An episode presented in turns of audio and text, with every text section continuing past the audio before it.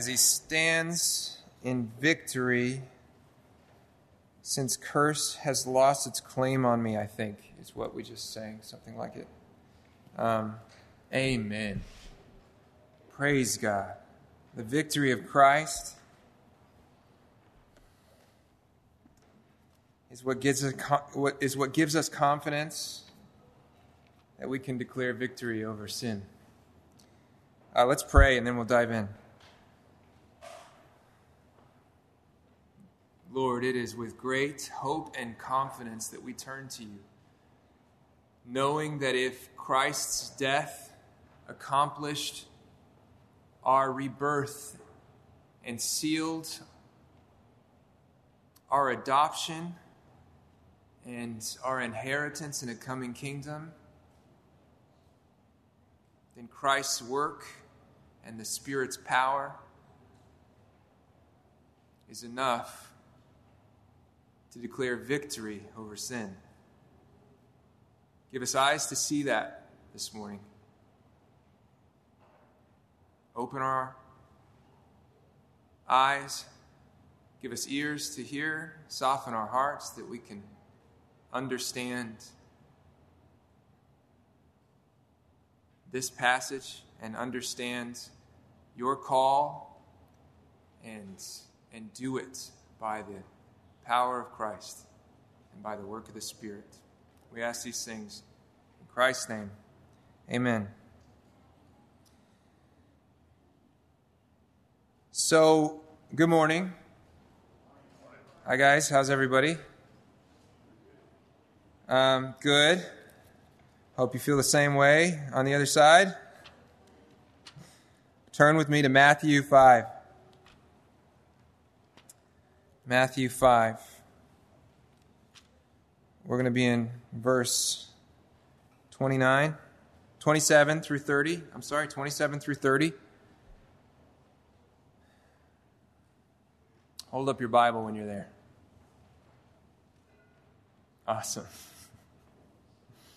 Awesome. Today we're going to be reading Jesus' words about lust.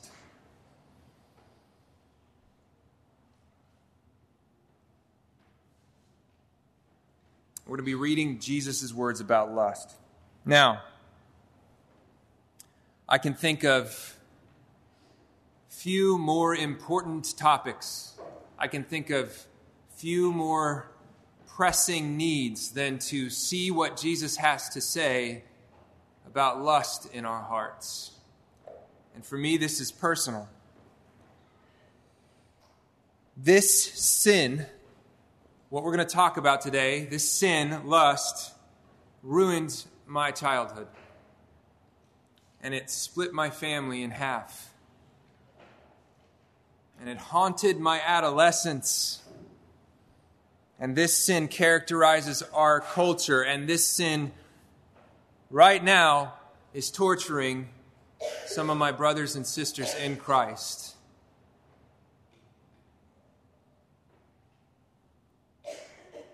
We need a beacon of hope. We need freedom from lust. And when I say we, I mean you, and I mean me, and I mean this church, and I, I mean this culture. We have created a harbor in many ways that makes us feel like it's okay to engage in what Christ says is damning. And that's not okay. And my hope and my confidence, because of the work of Christ that's already been on display in our church, my hope is that we can see ourselves. You and me and this church at least can see ourselves on the other side of lust. There is freedom in Christ.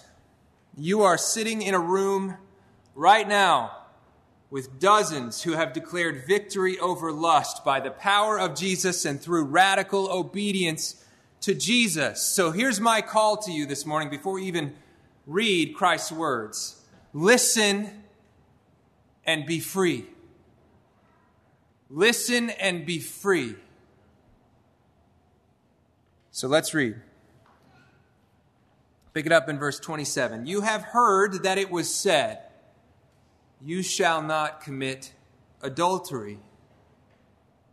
But I say to you that everyone who looks at a woman with lustful intent has already committed adultery with her in his heart. If your right eye causes you to sin, tear it out and throw it away, for it is better that you lose one of your members than your whole body be thrown into hell. And if your right hand causes you to sin, cut it off and throw it away, for it is better for you to lose one of your members than that your whole body go into hell. Okay. I want to do three things this morning. All right? We're going to talk about three things. We're going to talk about what Jesus is saying here. All right? Just deal with the words themselves. All right? And then we're going to take a step back and we're going to try and identify what Jesus' words imply about, about the law and about our hearts and about our minds and about our relationships. And then, finally, we're going to put those two things together and we're going to try and identify what Jesus wants us to do about this, about lust.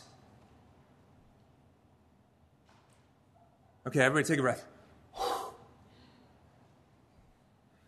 I have to simultaneously communicate this morning the gravity of sexual desire and how it has infected our culture and how it has ruined families. But I also want to champion the hope you have in Jesus. I'm trying to hold those two things up at the same time. I think the best way to do that is to, is to, is, is to deal with what Jesus is saying. So, okay, you have heard that it was said, You shall not commit adultery. This is yet another time in the Sermon on the Mount that Jesus is quoting the law, right? Um, and, and lest we assume, I want to go ahead and define what does adultery mean. I think, honestly, I think that most people's definition of adultery is too limited. So I'm going to give you what I think is the broadest and simplest definition of adultery. Adultery is sexual acts outside of marriage. Okay? From the outset of creation, God has created a framework, boundary lines, a window, a relationship within which sexual acts are not only appropriate, but worship. Okay? And what we have done, just like every other way we've twisted creation, what we have done is we have broken the boundary lines and we have trespassed the boundary lines and everything that is sexual outside of those boundary lines, that's adultery. And so that we're not confused, I don't just mean physical actions that are gratifying. When I say sexual acts, I'm referring to what begins as flirting and every step in between to what ends in the inevitable collapse of families. Okay? Is that clear enough for everyone? All right. And Jesus says, the law forbids adultery. And nobody in his audience was surprised. In fact, I'm going to try and voice to you what I think his audience is saying. Oh, yeah. Yeah, we're, we're not adulterers. We don't even tolerate adulterers. I've never had sex with a woman that's not my wife. Boy, oh boy, look at how holy I am. That's what his audience is thinking. We have known the law from the beginning and we've been following it. And you want to know how we've been following it? Look, look at my fidelity. I've never acted in this way. And then Jesus says, Now hang on. Now hang on, I'm not finished. He says, But I say to you that everyone who looks at a woman with lustful intent has already committed adultery with her in his heart. So Jesus says, merely that you have not acted upon the lust in your heart does not free you from the consequences of the sin of adultery. He says, the lust is the problem. All right? Unless we assume that you know what this means, I want to give you a simple and broad enough definition of lust. Sexual thoughts outside of marriage. Now, I wrestled with how to couch this definition such that it was broad enough. It's hard to be broad enough. And in the same way that adultery refers to what begins as flirtation and what ends in actions that ruin families, lust begins with that second glance and it ends with imagined scenarios. Okay, do you, you see what I'm saying? There's a very clear parallel in the scriptures between adultery and lust because adultery is lust and lust is adultery. Do you see what I'm saying?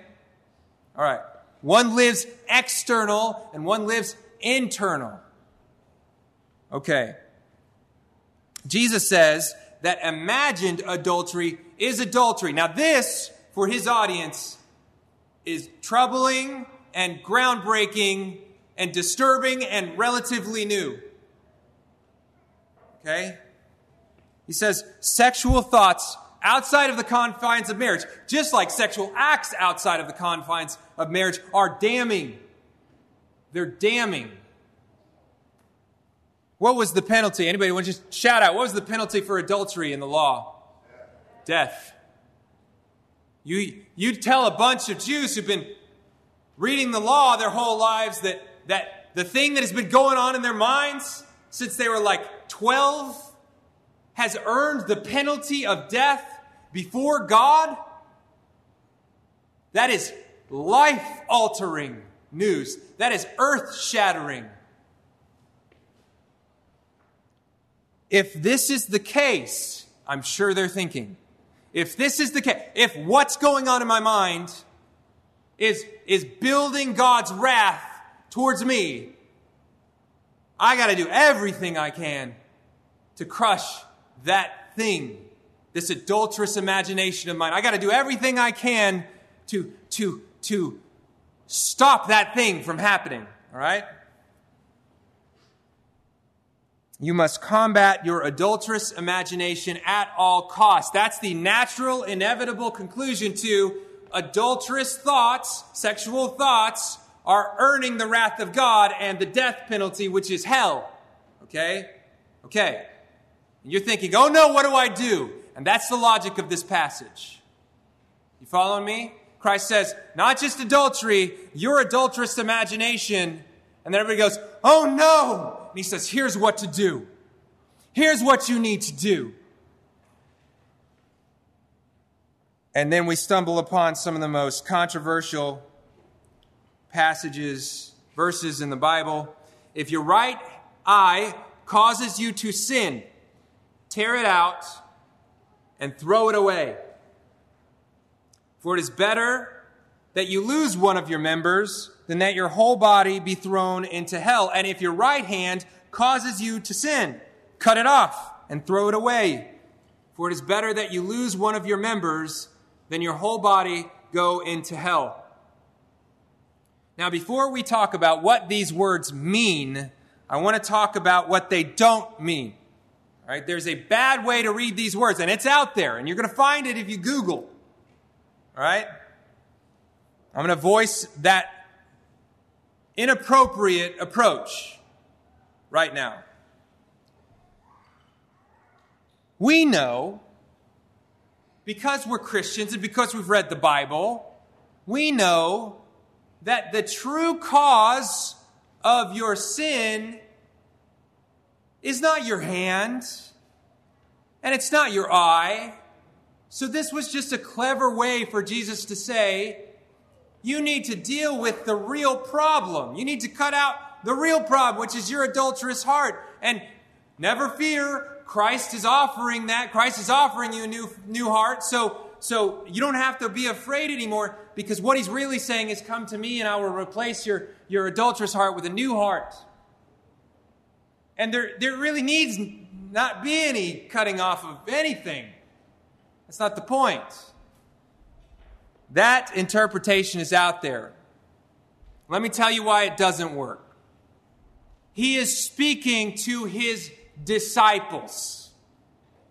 He is speaking to his disciples. When Matthew's writing this, guess who he's sending it to? The church. And he's, he's made a point to say Jesus turned away from the crowds and he, and he looked at his disciples. And the assumption is that as Jesus commissions his disciples to act in certain ways, he's going to equip them in the ways they need to act, and then they will be able to be as righteous as he's calling them to be. So, what you do when you bring that interpretation to this passage is you flip the passage upside down, you point it in the wrong direction, and you lose all the force of this passage. The point of this passage is you must be willing to violently cut off even good things in your fight against lust. What do I mean? Even good things. Who crafted the eye? God.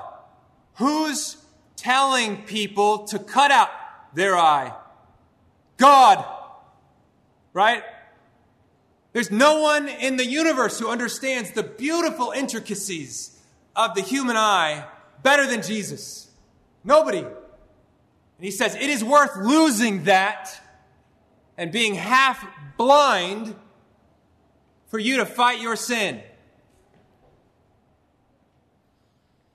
In other words, you're better off limping, half blind, and free than temporarily pleased and destined for eternal hell. Now, that's what he's saying. He's saying you need to do whatever you need to do to combat lust in your heart. It's going to mean cutting off even good things, even great things. But if that's what it takes, the kingdom is better Life is better than death. And, and if staying alive means losing your limb, stay alive. Anybody would make that choice. I remember, uh, I think it was like 20 years ago, 15 years ago, something like that. Uh, there was a climber in the mountains in the, in the Rockies, and uh, he was doing this pioneer venture climbing, and, and a boulder fell on his arm and he couldn't move it, and he was alone, and he had a pocket knife. So, look, over the course of a day and a half, he cut off his own arm, and he lived. What's funny is he's on Letterman like the next year, and and they're just talking about this, and he's like, uh, Letterman's like, how do, you, how do you make a decision like that? The answer is it's simple. It's simple to me. I'm alive. If, I'd otherwise be dead. And then he holds up his arm and he goes, and look at this. And he takes his mug and it turns a full 360 degrees because he's got this like mechanical arm now. That's totally beside the point, but I think it's funny. Um, okay. So that's what Jesus is saying. I want to talk about what he's implying. What is Jesus implying? First, broadest, and perhaps most important. Jesus traces the action to the imagination, and he traces the imagination to the heart. Okay? Jesus traces the, imag- the action, in this case adultery, to the imagination, in this case lust, and he traces the lust to the heart's corrupt and sinful desires, right? Action, imagination, heart. That's how he's reading this one commandment in the law. And that's the way you should be reading every commandment in the law. Jesus is not concerned with externals, right? If he was, then one significant portion of the minor prophets would not exist because there was a s- significant portion of Israel's history where they're doing everything right on the outside. Right? They're making sacrifices, they're worshiping, they're, they're tithing the way they should, they're following the law, and Christ says, Stop it. God says, Stop it. I see your ugly heart. Right? It's not merely externals that matter. And so when we see the law saying, fix this external issue, like lying, it doesn't matter if you just start saying true things. If behind those true things is an imagination, crafting scenarios where you can say one thing and not another so you can get someone to believe. See what I'm, see where I'm going? Like you can be just as deceptive with a, with a manipulative imagination as if you were telling outright lies. And Christ traces this prohibition to be deceptive to your corrupt imagination, and then he follows it all the way, all the way to your heart that rejects what is true and embraces what is false. This is Christ's way to read the law, and this ought to be your way to read the law. I think that's the first implication of this passage. Second, and this is heavy, you will be judged according to the content of your imagination. Think about those words and then think about what you think about. Because Christ is not strictly concerned with externals, he's concerned about the environment of your mind. Okay? He's concerned about the environment of your imagination and the sin that willfully takes place there. All the longings that, that you foster there. You're culpable for those things. Those things earn God's wrath. Look, you can, you can be a perfectly kind person to everyone in your circle. And if in your heart is anger and wrath and bitterness and malice, that is earning you hell. That is earning you wrath.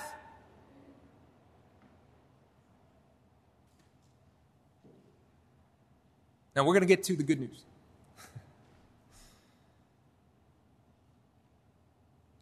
the reason I'm pushing here because a lot of us have really clean exteriors.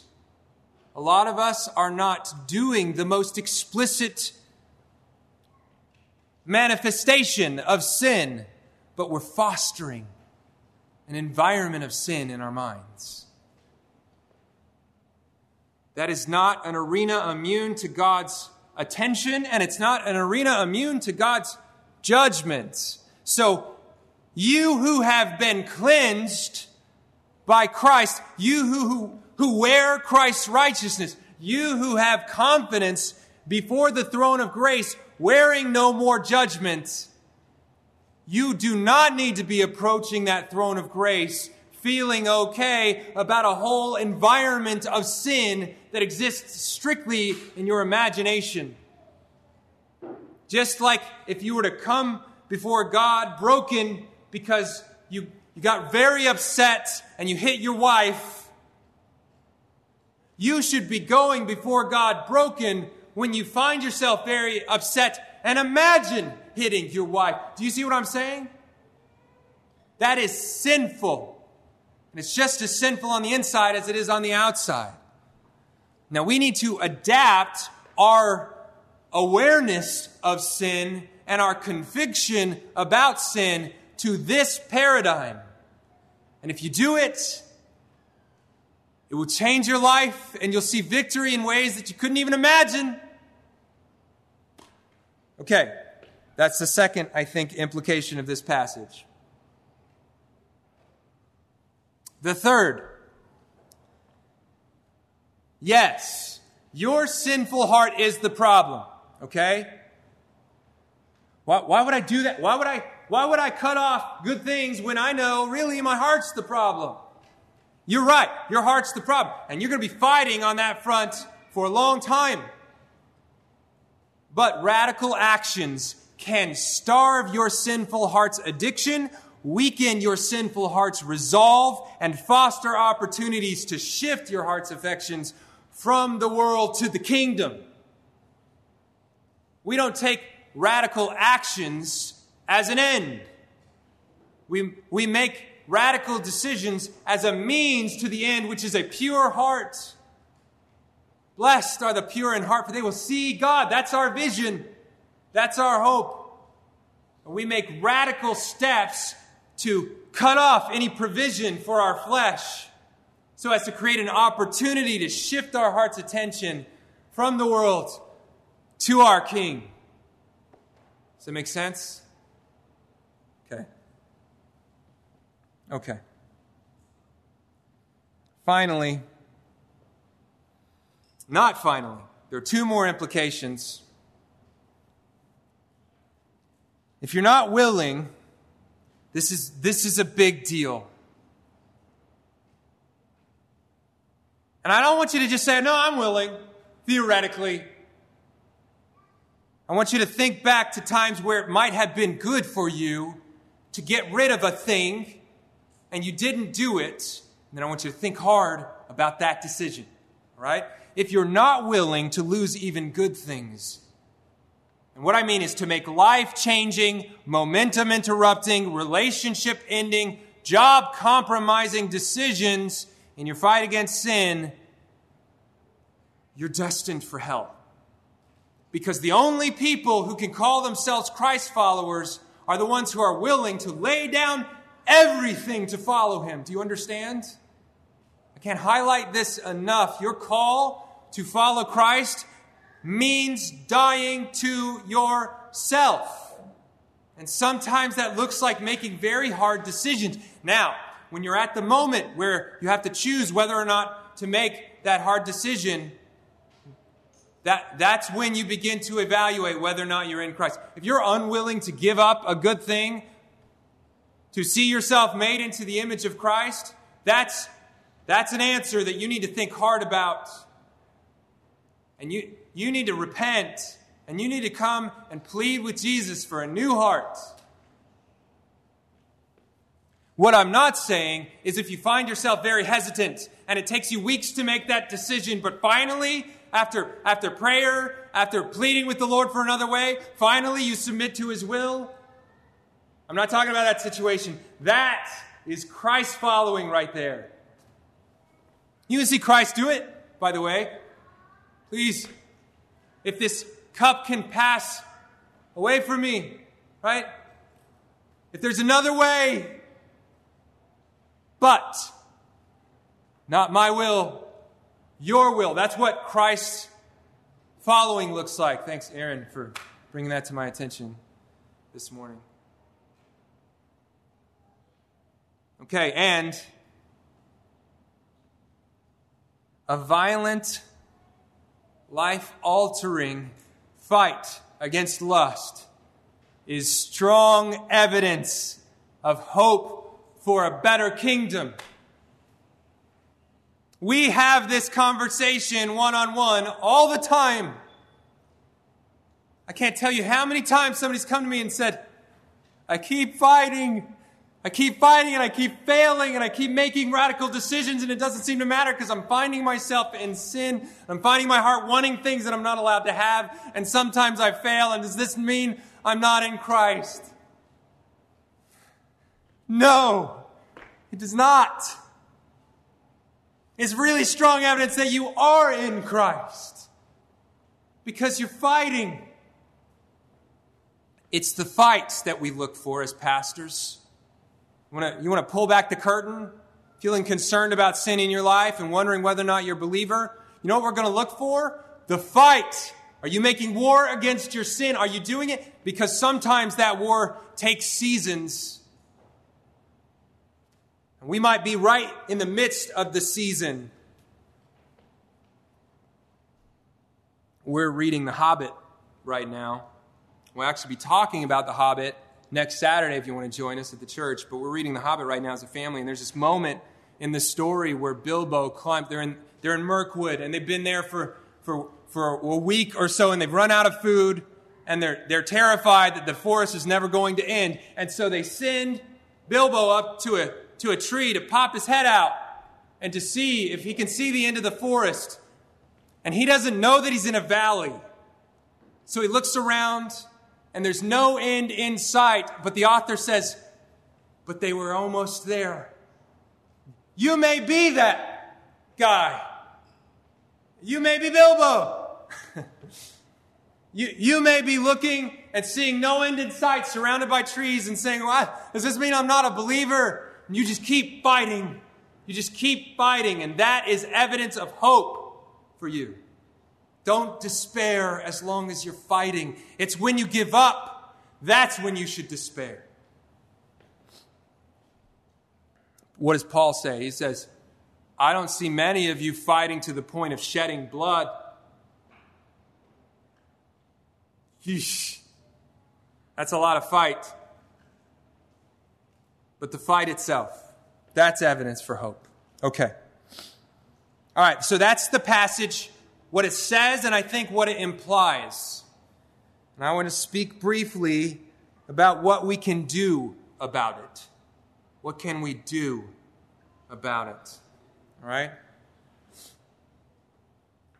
I can think of a number of answers to this question. However, I'm restraining my answers to this question to this passage. There are many passages in the scripture with a vision of purity setting their attention on lust and adulterous hearts and adulterous uh, inclinations and covetous minds and hearts. I'm not dealing with those. There are good books that deal with those. Uh, and we have some back there, and we can recommend some. But I'm dealing strictly with this passage, okay? Here are some ways that we can follow Christ's radical call to obedience. All right? First, consciously decide to reject our culture's definition of normal and appropriate consciously decide to reject our culture's definition of normal and appropriate, here's what that means it's normal to have a television, it is normal to have an iPhone, it is normal to have a computer in an office behind a closed door. It is normal to read book series that everybody's talking about. I can't tell you how many times I was told it's normal to watch Game of Thrones. It's normal to watch X series, even though that you're going to have to stumble across a half dozen sex scenes. The world is eager to offer a definition of normal that fosters your disobedience to Christ. See what I'm saying? Now, some of the things that I just mentioned, I would call those bad things. Here's, this, you want to make some easy decisions? Cut out all the bad things right now. Right?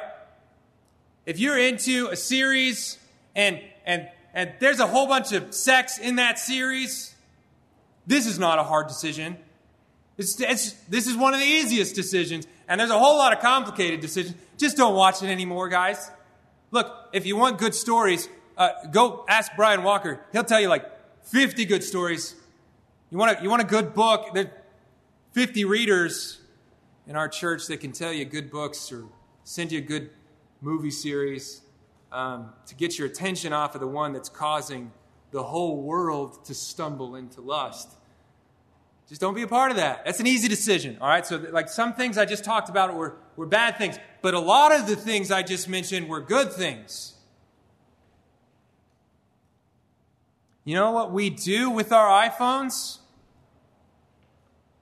We, we talk to missionaries. We send gifts to people in need. We speak the gospel into dark situations by way of, of social media. We, and you can just keep going.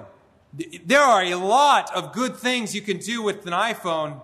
That is a good thing. And the world says everybody should have everybody should have one.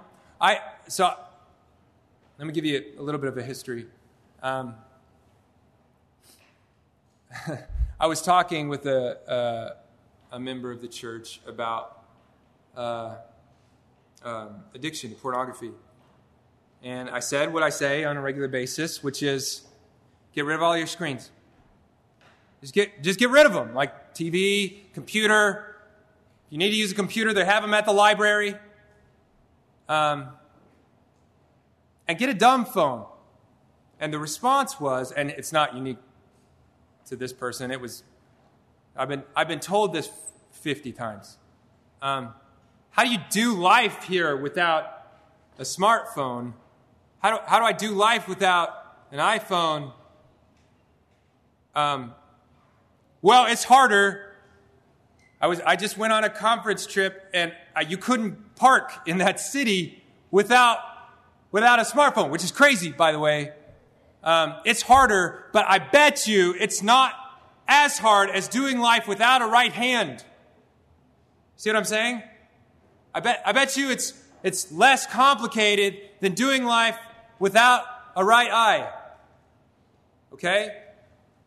So, yes, it's hard. It's not about it not being hard. It's about whether or not it's harder than eternity in hell. And probably the answer is it's not. And that was, that was an understatement if you don't know much about hell. It is a conscious effort to reflect on what the world is saying is okay and then to bring the Bible to it and to bring your wise brothers and sisters to it and to ask maybe it's okay for them. Maybe they're saying it's okay, but is it okay for me? Right? We, we can't just make assumptions about what's okay for us. That's dangerous territory. All right, I beat that horse. Second, dwell on the scriptures, pray and meditate and fast, find helpful resources, rally your com- community shift your vocabulary, and reconsider your patterns until you feel the fire of hell every time you feel the lure of lust. I think half the problem with lust is that we don't take it seriously. We don't think it's really, honestly, that huge of a deal.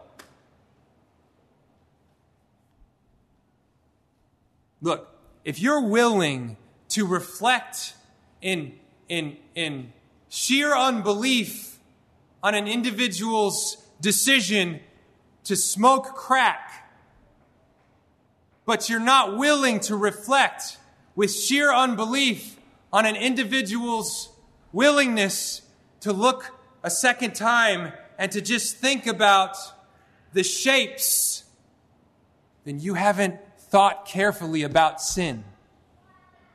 We need to see all these secret sins as damnable.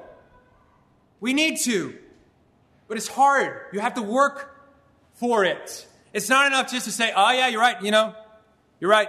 Uh, lust is, is, is as damnable as, as adultery. Um, it's another thing to reflect and absorb and pray and meditate and fast and, and, and gather people around to say, I want to change the way I think about things. You can, by, by the work of Christ's people and the might of Christ's Spirit sent to you, you can shift your entire worldview to that of the Bible. And when you do that, you will find the things that are reprehensible reprehensible, but it takes time.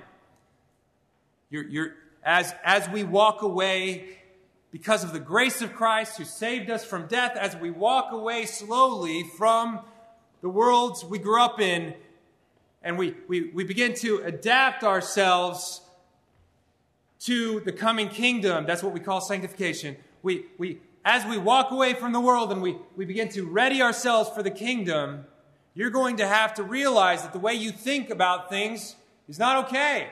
And there's some things you're comfortable with that you should not be comfortable with. This is how to get rid of that. It's, it's, a, it's a labor that starts in personal discipleship, that shifts to your community. It involves not just reading of the scriptures, but reading good books that reflect the worldview of the scriptures. It is a wholehearted effort to shift your mind and to see lust for what it is. But you're not going to waste any time on that road. Okay. Okay. Three, Watch your heart. I almost wrote, listen to your heart, but there's just so many bad songs. You know? Watch your heart. Um, and here's what I mean I think it is common to the human experience, which is a, is a really abstract way to say that I have encountered this personally. Um, you could be just doing life, just living faithfully, just loving people, just going to have a good time with some buddies, just having been recommended a great show and and you know you and your your your wife need some time off. And this is going to be great. Date night is all figured out. And you press play And I think you can hear it like I can hear it because I think the Spirit's given us ears to hear it. There will be moments when you find your heart, which is still battling inappropriate desires, you find your heart going, hmm, interesting. That's when you flee. That's when you run. Look, it will not be discouraging to the believers in the room if you say, I can't, guys. I can't do this. I, I can't afford making even the slightest provision for my flesh. Right? And this can happen anywhere. It can happen, certainly, it can happen on Netflix. But it can happen with the books you read. It can happen with the music you listen to. We have told people in the past who have jobs that facilitate environments that are a stumbling block to quit your job and go find another one. Right? There, there are no decisions too radical to preserve your walk towards the kingdom. Okay? All right. Fourth, walk closely with a few members of this church. Tell them everything and keep telling them everything. The light does a lot for the destruction of sin. Bringing things in the light, dialoguing with mature believers who, who know you and who know your inclinations and who are aware of what situations might cause a, a, a situation for you, right? Those people will help. You, it, it, defeating sin is not a work of isolation. You can't really declare victory over sin alone. First evidence of that is you needed Jesus to do it. Second evidence of that is basically the entire New Testament that says, don't claim to follow Christ alone. You need to be doing it with a whole bunch of other people. All right? The way to do this is to find people who you trust and people who are mature and make them aware. Make them aware. Now, to govern this call, I want to, I want to go ahead and recommend um, it probably, because of the nature of your struggle, if this is your struggle, it probably needs to be uh, uh, people of the same gender. Um, also, when you're telling them everything, what I mean by everything is vague, broad descriptions of situations, broad descriptions of what scenarios might create stumbling blocks for you, but do not fuel the sin of another person by giving them details they don't need to hear. Does that make sense? Okay. Okay. Um, and then fifth. This is the hard one. Until you're free. And you know, I think, right now. I think you know right now whether or not you're free from this sinful desire. Until you're free, cut off anything and everything that might become a platform for stirring your lust. Ask your group to help you make these decisions. Once you've gathered a group of people around and you've told them what's going on, your life's an open book. Say, what do I need to cut out? What limbs do I need to cut off? Now, notice I'm taking these, these, these, these eye and hand as, as a picture of radical measures and not actually the physical separation of body parts. Uh, I have really good reason to do so, and namely, uh, almost nobody in the, in, the, in the Christian tradition has ever gone that way of interpretation. Very few people, um, there, are, there are a few people, but very few people would say uh, that what Christ meant was you need to actually physically cut off your hand. I think what Christ meant was that you need to make radical decisions to cut off good things. And this looks like getting rid of your computer. If you can't do your job without your computer and your and your boss won't let you load software on your compu- computer that'll keep you from looking at stuff, quit that job. God gives you everything you need for life and godliness. And even if that's a season of poverty, is that less convenient than cutting off your hand? No. And it's certainly less painful than an attorney in hell. All right, so I'm going to give you a few examples. I mentioned the computer. Um, uh, if, if you don't need a computer and you're in this situation, get rid of it. Easy decision. If you don't need it, and, and like if your argument for keeping your phone is that it has your mail on it, and you need to check your mail, and, and also you have a computer, that's just bad logic. Like, okay, let's just make some hard decisions here. But uh, it's easy enough if your job doesn't require you to have a computer, and, and getting rid of your computer might, might cut off provision to your flesh. Do it right now. Uh, we, we could start a bonfire in the parking lot for computers. That's a great idea.